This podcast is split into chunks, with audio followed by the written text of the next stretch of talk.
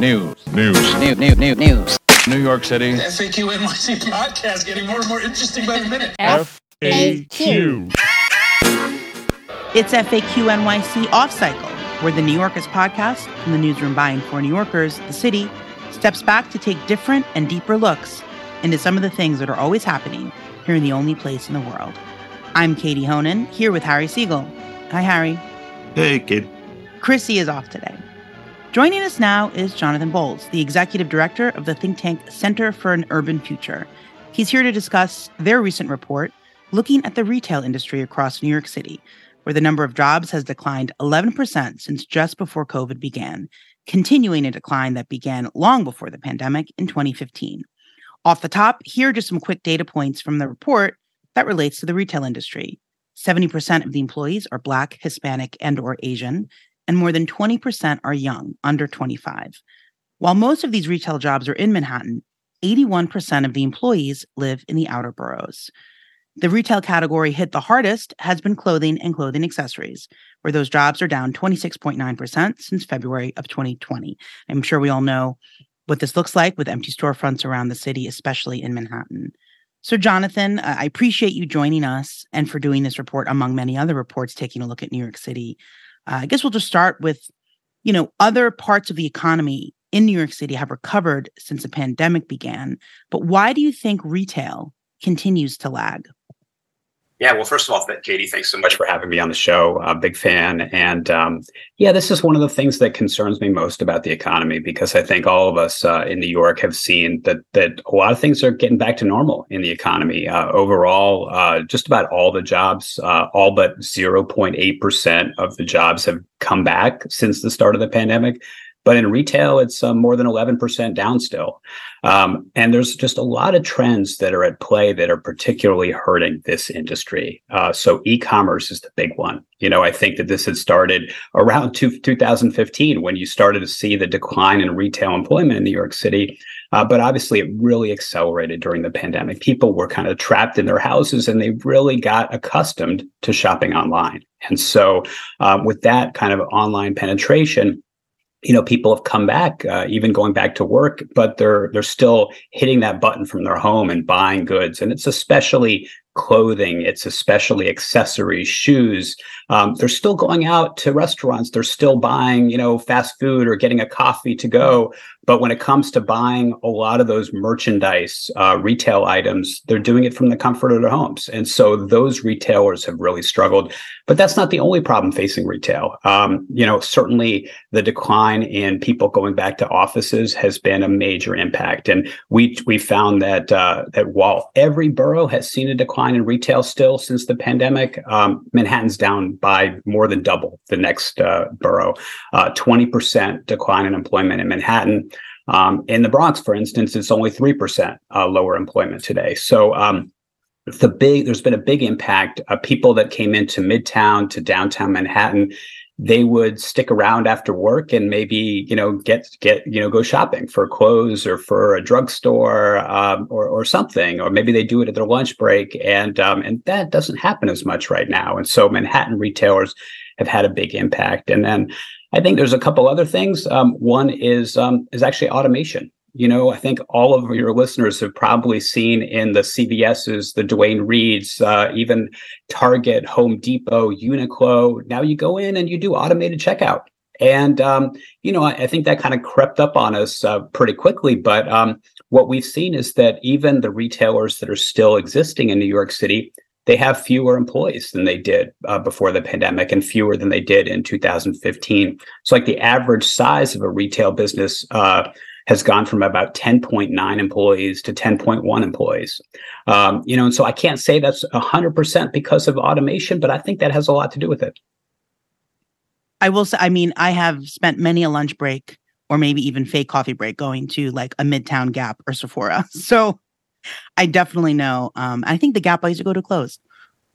It's it's it's true. I've done it myself. Uh, sometimes I go out and, and buy gift. Um, certainly have been to drugstores and you've seen, you know, there was a time 10, 15 years ago where drugstores were just expanding to every street corner in New York City. And now you see a lot of empty ones. Um, and um, and you know these these retailers, uh, particularly some of the biggest ones that that you mentioned, uh, they're not just hit by people shopping online. And and for the Duane Reades of the world, you know, people are buying soap they're buying toothpaste online. You know, it's not just it's not just clothing, um, but those retailers are still paying New York's high real estate prices. You know, and so you know there's there's just a mismatch because the real estate is still expensive, but when you get so many fewer customers coming in to your store, it's just hard to make the economics work. And so, um, so a lot of these stores, they've really expanded their online presence, you know, Macy's.com, you know, Gap.com, you know, Old Navy's doing really well with their online store, but they've been closing some of their, uh, their actual in-person retails, retailers.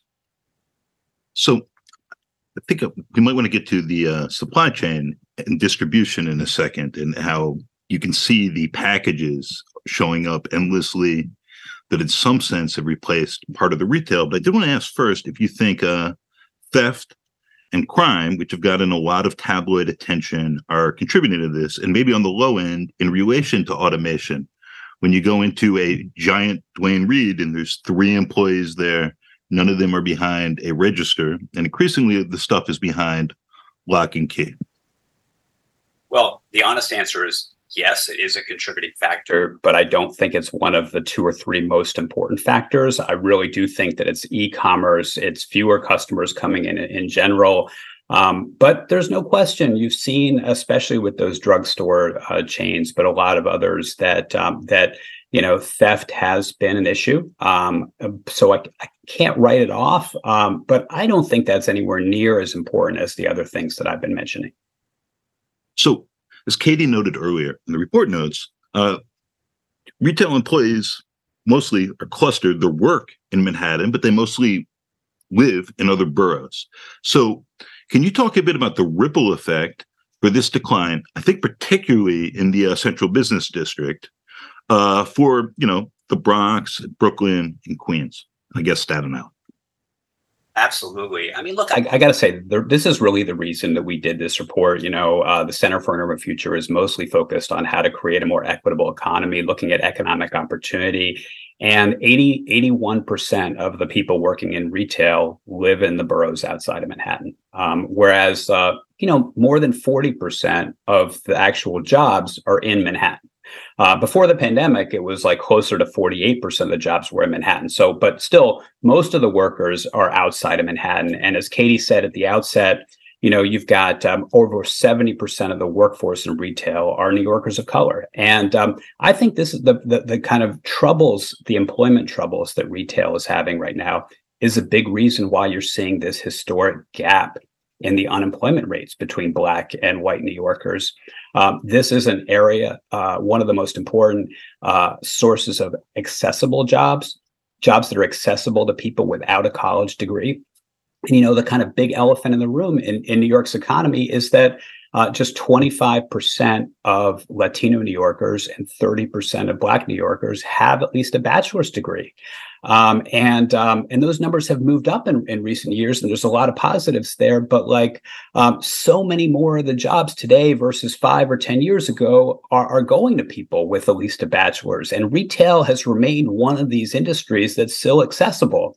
Uh, and so um, the the fact that it's struggling, the fact that there's still 38,000 fewer retail jobs than before the pandemic um, is of great concern, I think, for anybody that's uh, that's really kind of concerned about an equitable recovery. Um, you know, and um, you know, I think we got to figure out what what to do about this uh, because uh, there's a real disproportionate impact right now, and a lot of New Yorkers, I think, are struggling to get jobs right now. So, Jonathan, the report goes into some detail about how community development financial institutions could help local retail businesses grow. So, can you explain to listeners what a CDFI is, what CDFIs are, sorry, how they work, and I guess why they only serve such a, a small fraction of businesses that could use the smaller loans and businesses support that they provide? Yeah, we're huge fans of CDFIs. Um, you know, there's a great vast network of small business assistance organizations in New York City. You've got chambers of commerce, business improvement districts, local development corporations.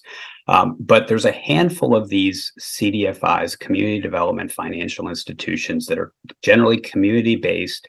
Um, and they have what's so great about them is that they're small, but they have the trust of uh, minority and immigrant entrepreneurs. Um, they really do a great job of kind of being character lenders. Um, so going beyond the people that can't access a bank loan uh, or other traditional sources of lending and capital um, really have a place to go with CDFIs. Those other small business assistance organizations that I mentioned, like chambers and bids, they don't provide kind of the kind of financing that's so critical for a lot of new businesses. CDFIs do, and they're going to look at things that, you know, if you're an immigrant and you don't have a lot of bank records, if you're not in the banking system, you can still get a small loan. And a lot of these CDFIs, they're not talking about, you know, a million, two million dollar loans. We're talking about $5,000, $25,000, often what it takes to get like a street vendor started or some other very small business and, you know, if you look at kind of who's serving immigrant and minority entrepreneurs, is generally these CDFIs across the city. You know, it's it's organizations like Accompany Capital, Ascendus, the Business Outreach Center program, um, a handful of other really great CDFIs. And uh, you know, they not only are providing these these micro loans, but they're also providing really uh, valuable technical assistance, business advising. They're often helping entrepreneurs that come in their door kind of get set up to get that small loan um, because a lot of them they may not have a business plan they may not have a marketing plan. You know they may have a really great idea and maybe they have an amazing talent you know whether it's cooking arepas or something else but sometimes kind of the business acumen or kind of the planning around a small business and all that's needed to succeed as an entrepreneur in new york sometimes they're missing that or they could use a little help in cdfis really pair the lending they have with that kind of technical assistance. And I think the challenge is that you know we found that um, you know as, as, great as the CDFIs are doing, they're uh, they're just reaching a small small fraction of the minority and immigrant businesses in New York City, and um, this is important for a number of reasons. One is um, you know, I think we already see that there's just way too few minority businesses for which we think there there could be. Um, right now, just about three percent of all of the small businesses in New York City are owned by African Americans. Mm-hmm. Um, that's a much smaller share than their overall percentage of the population in New York. Um, you know, and and also I think CDFIs really are helping with by providing the, that the capital. Often they're helping these these minority businesses get set up to succeed um, but they're they're often serving, let's say, 100, 200, 300 businesses a year when they need to be serving, you know, thousands or tens of thousands of businesses a year. And um, I think when we did a, a, report about this very recently, what the the interesting thing we found was that it wasn't just the lending capital that they're missing a lot of times these CDFIs are able to actually get lending capital from from banks uh, and, and others. Banks often get CRA credit, Community Reinvestment Act credit, for kind of providing some of that capital to CDFIs. What what CDFIs are really missing is just the capacity to be able to serve more businesses. As I as I mentioned, you know, there's a there's a lot of work that that goes into doing character lending to be able to kind of look at things other than a bank account or you know previous loans that you've paid back you know they're looking did you pay your your cable bill? How how's how are things going with your rent payments? You know they're they're looking at a lot of things. That takes a lot of work per for for what might be like a five or ten thousand dollar loan you need staff to be able to underwrite a lot more loans. So if you want to go from 200 loans a year to 400 or 500 you, you know you can't just have that one loan officer do 200 more loans a year. Um, you know you've got to bring on more staff and so the capacity the staff capacity is really lacking at a lot of these cdfis so they need operation support. Um, also a lot of them if they could be making investments in technology that would make it a little bit easier um, for them to give out loans the businesses would like that as well because there's a lot of paperwork that goes in and they haven't really kind of kind of gotten up to speed on technology the way some other um, lenders uh, have have done, and so there's a real need there. But again, that's a capacity problem. That's an operations problem. They also really have zero dollars for marketing. So a lot of small businesses out there, a lot of entrepreneurs just don't know at all about these CDFIs. One thing I wanted to note, and I know one in one of the reports, I believe it was the Momo crawl in Jackson Heights, seemed to get, you know, they got a, a, couple thousand dollar boost to get things going. And I know one of the suggestions in another report that the center did was sort of the ways that the government can help small businesses, particularly in boroughs that are not Manhattan, um, can get help. And one of the things you cited was sort of like a social media boost. And I think of something like you said, the Momo crawl, which is exposure. I've been to it. Thousands of people come, people who wouldn't necessarily eat in Jackson Heights. They go, they discover new businesses.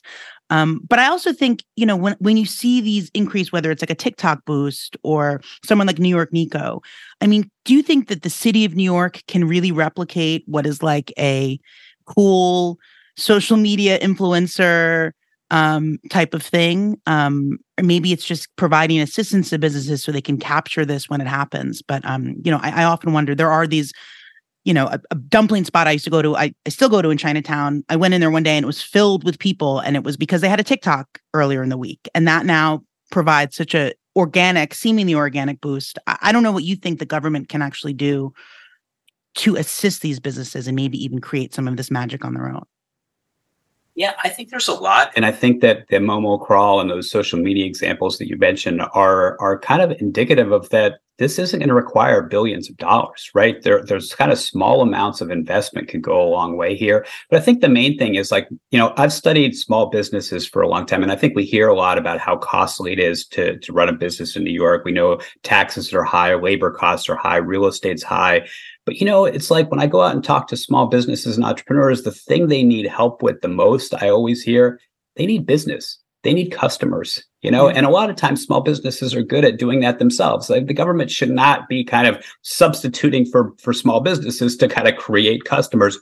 But I think that, you know, the reason why you know, helping CDFIs, the reason why kind of looking into ways that the city can help small businesses right now is so important is that we've been going through this entrepreneurial boom right now. In fact, I think it's one of the real positive stories of the pandemic is that um, Maybe it's because there are fewer retail jobs and other things out there, but so many more New Yorkers have been starting businesses over the last couple of years.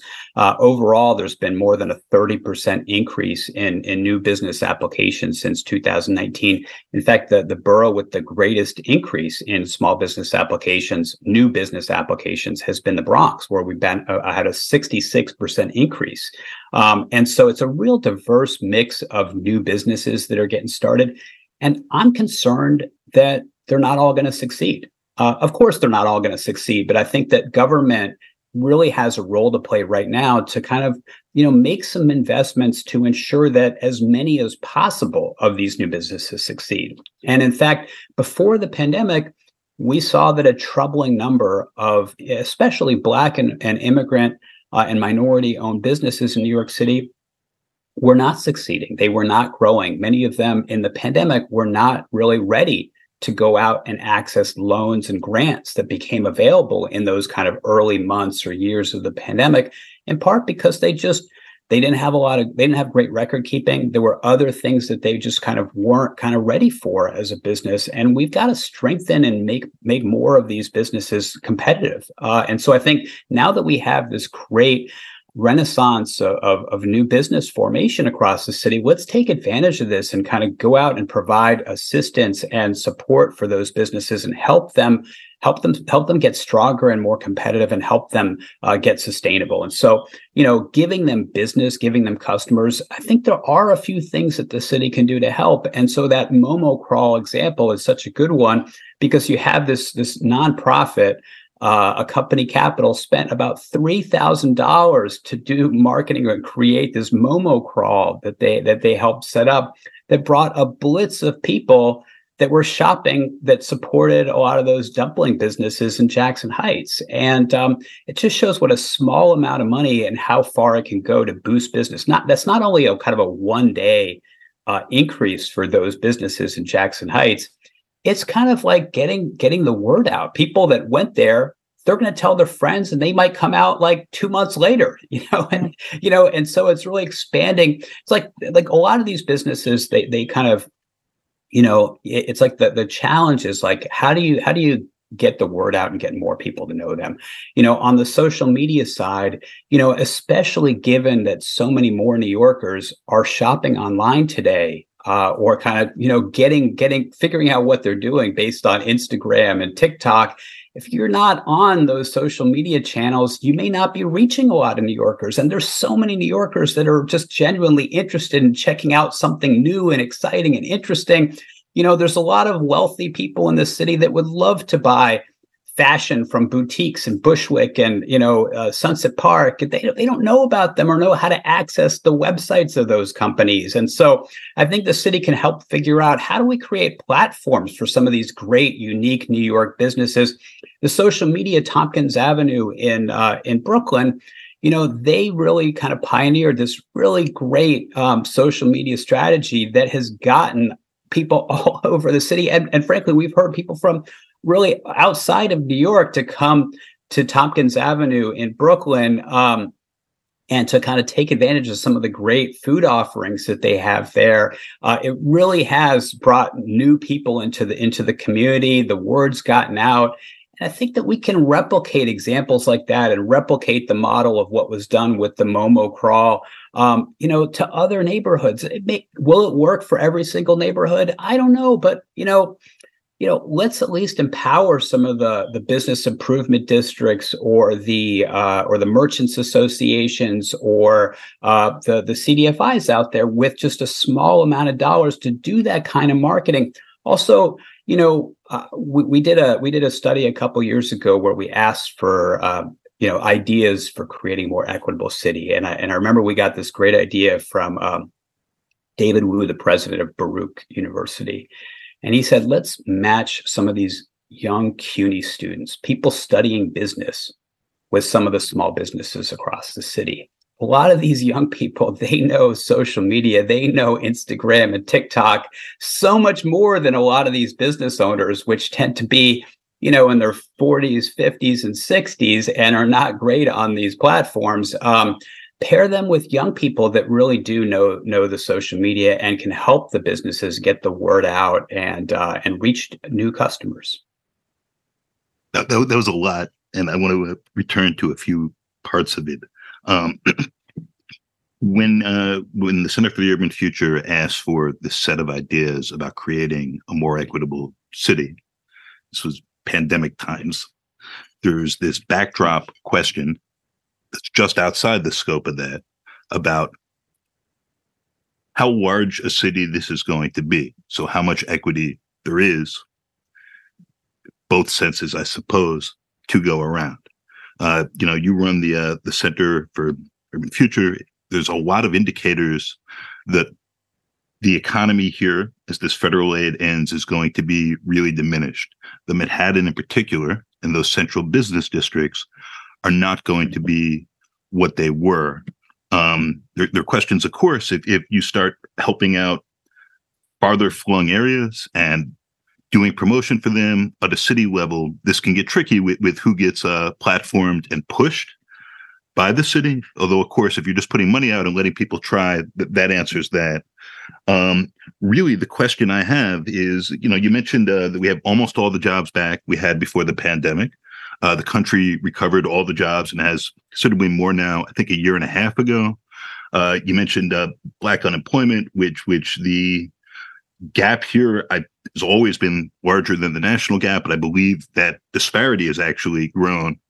And there are the, these indicators of decline that as this federal aid runs out, the signs are going to get worse. So I, would like to hear a little bit more about what you think the uh, the future might look like and what the uh, potential is for New York if some lease prices go down, if some landlords have to adjust the sort of businesses they're offering spaces to, and all the rest of that. Wow. Um, yeah, there's a lot there, but those are great questions, Harry. I mean, I think um, I kind of veer back and forth. I think there's um, there's some days I'm just so bullish on the city when I see the subways crowded and I see so many people in, in parks and open spaces across New York. Um, you know, I think there's there's a number of positive in- indicators. The fact that uh, entrepreneurship, new business formation in the Bronx is up 66% since the pandemic. Um, I think that the fact that the poverty rate over the last uh, five or 10 years has gone way down in New York City. Uh, the fact that we have a lot more programs out there that are actually providing, uh, you know, real benefits for for lower income New Yorkers that are saving them really thousands of dollars a year in costs. Things like universal pre-K and 3K, things like free lunch and breakfast for school kids, things like the Fair Fares program that's saving uh, a lot of money on MetroCards for people. Um, so I think there's a lot more positives that are happening in New York City uh, that I think have have been important steps to creating a more equitable New York. Um, but when I see that so many of the industries that are slowest to come back are those accessible industries, not just retail, hotels and restaurants, manufacturing.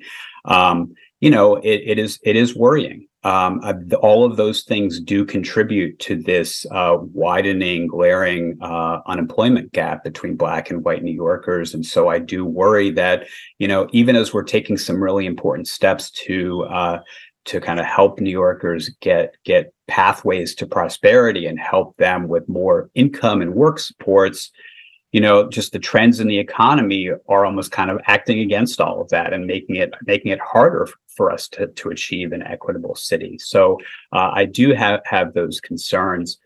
You know i think that um, there are there are things growing in new york. I think that you know not a lot of people want to uh, embrace uh, the kind of amazon jobs the delivery jobs. Um, in some ways you know as much as those jobs have kind of helped contribute to the problems facing retail right now there are a lot of decent paying jobs around the same price level that have been growing across the city um, and um, you know, I, am not saying that that's the answer, but I think that that's one industry where we've seen a lot of job growth. Um, those jobs actually pay a lot better in, on average than, let's say, home health care, which is another industry that's been booming in New York City.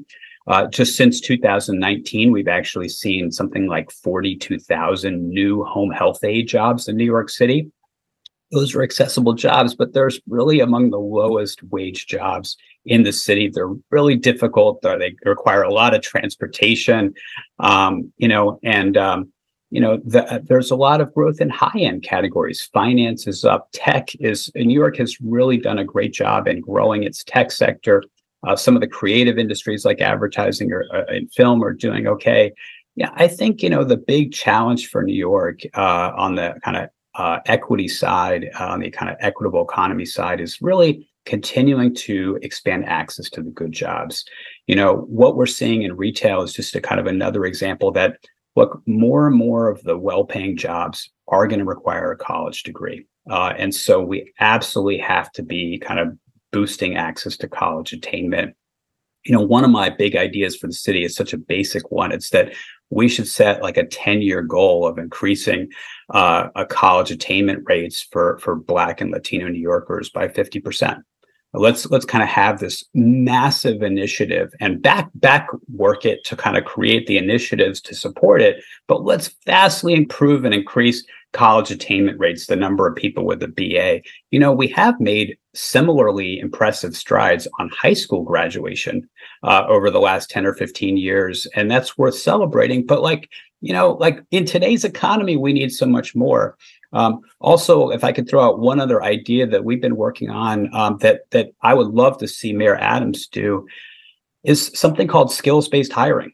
Um, you, you, know, I don't know that many of your listeners have, have kind of spent a lot of time or know a lot about this, but um, but it's it's it's really kind of this kind of small but growing trend across the economy uh, where employers including those in city government are doing away with degree requirements for a certain number of jobs that really just you know don't really don't really need a college degree you know? So a lot of times uh, even people in even even in city government you know the default is the requirement on a job title is you have to have a four-year degree and a lot of these jobs you can actually hire based on what person's skills are you know there are a lot of people can, with can, skills can and should Um, Absolutely. And I, have argued for this actually in journalism for a very long time uh, that you don't need to have a, a baseline of, for instance, a, a, bachelor's degree or five years of experience. It's if, if you think you, you uh, you're qualified and you have the skills, please explain how and please do apply. The reason I think New York has been very reluctant to embrace this approach, which I think would be very wise of Adams,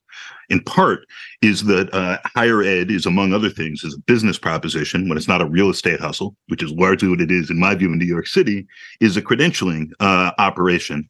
And people that, that that's where the income comes from and the faculty that's had to go through that mess wants to insist that other people do before getting through so that actually leads, if you don't mind, in, into my, uh, I think our closing question here, which is, look, if we have a, a perhaps with help from the government, more equitable, but also perhaps somewhat diminished near-term future, possibly, then I do think this raises the question, right? And and the your report that's out now, seven ideas for boosting NYC's newest businesses, right? The little deck below that says explicitly this uh, explores insights from a policy forum on what exactly city government officials should do to ensure that a significant share of the city's newest businesses prosper for, for many years to come. I think that's a, a great and important question. At the same time, you know, with going back to that national comparison and how New York has lagged here, and we didn't lag after 9 11, after 2008. And if this is less Manhattan centric, is there an argument that, that part of what's needed is less government intervention and regulation, and that having something, a system that's largely been built for larger businesses and enterprises no longer makes as much sense, that some of those built up protections don't apply to the circumstance we're in now. I think yes and no. Absolutely. I mean, I think that like, you know, um, I think it's Ed Glaeser that says this a lot. There's so many more regulations and hurdles to start a storefront business than it is like an online tech business, you know, and it shouldn't be the case. You know, one of my one of the things that we've been looking at, actually, it's something that we're working on for a future report, is um, there are a lot of regulations in place right now, zoning restrictions that make it impossible for some entertainment related uses to be in retail in Midtown. So we have a lot of empty storefronts, right? So if you want to bring like laser tag or you want to put like an indoor mini golf company in Midtown in like a retail space or even like second floor space uh, of retail or or an office space, zoning currently restricts you to an industrial zone. You know, there are companies doing things like um, um, indoor skydiving that would appeal to a city with 70 million or so tourists coming here but we're having a hard time bringing those kind of businesses. And so you know I, I, think that there are restrictions and regulations that absolutely get in the way. I got to commend the city planning department for their city of yes proposals that they've recently put out that are looking at kind of getting rid of or reducing some of these regulations. There are not a lot of champions right now to support this. Um, like getting rid of the entertainment restrictions like i just mentioned um, you know i hope that they're able to to succeed in doing this. Um, but uh, you know i think harry there are other things that i think government can do. And like i said in terms of helping businesses get access to, to new business ensuring that more of our immigrant and minority businesses are set up to succeed supporting cdfis there are real roles for city government to do more of this but absolutely they can get out get out of the way and reduce regulations in that way. I think it would support more of a, a, a kind of a healthy small business economy. Lightning round closer. Jonathan thank you so much. This is a lot to uh, absorb. We brought up momos. Uh, do we have a ranking of the uh, of the best dumplings. I might have to start with gyoza, but momos are definitely high on my list. of course, pierogies. Katie, what, what's it going to be? Me, um, I'll go just because you know you can get them in other borough. I'll go with momos just because there's such to me there's such a, a there's so many of them throughout Queens, and as you both know, I always rep Queens. Well, I'm a I'm a Queens resident for the last 22 years, so I'm going to have to say that as well. Yeah. Adam Kamara has just uh, texted in to say uh, soup dumplings at Joe's, and and yes, soup dumplings are uh, uh, uh, one of the blessings of being alive. There you go. Agreed. Well, Jonathan, thank you so much for joining us.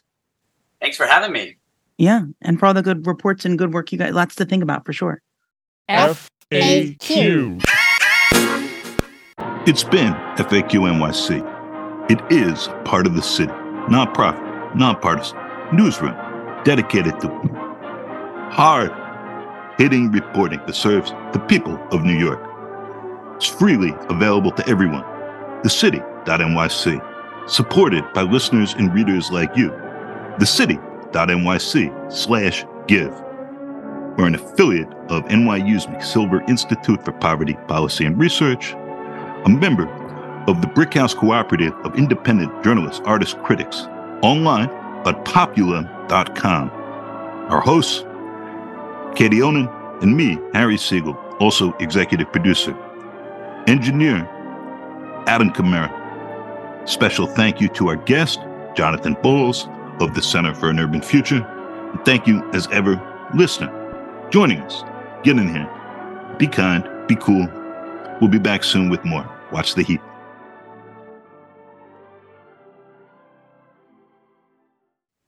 You want to Um, talk about the? Uh, oh, I was just going to the next No, one. No, you Oh, go ahead. I'm sorry, Harry. I'm sorry. No, no, no, no. I'm sorry, Katie. Adam, I'm sorry for you. Katie, please go ahead. I'm sorry. No, you you can go ahead. I, I had something stupid to say, but you go ahead. Sorry, Jonathan. Now you're getting the inner workings of the FAQ podcast. Sorry, Adam. Just cut all All right. that. Well oiled machine.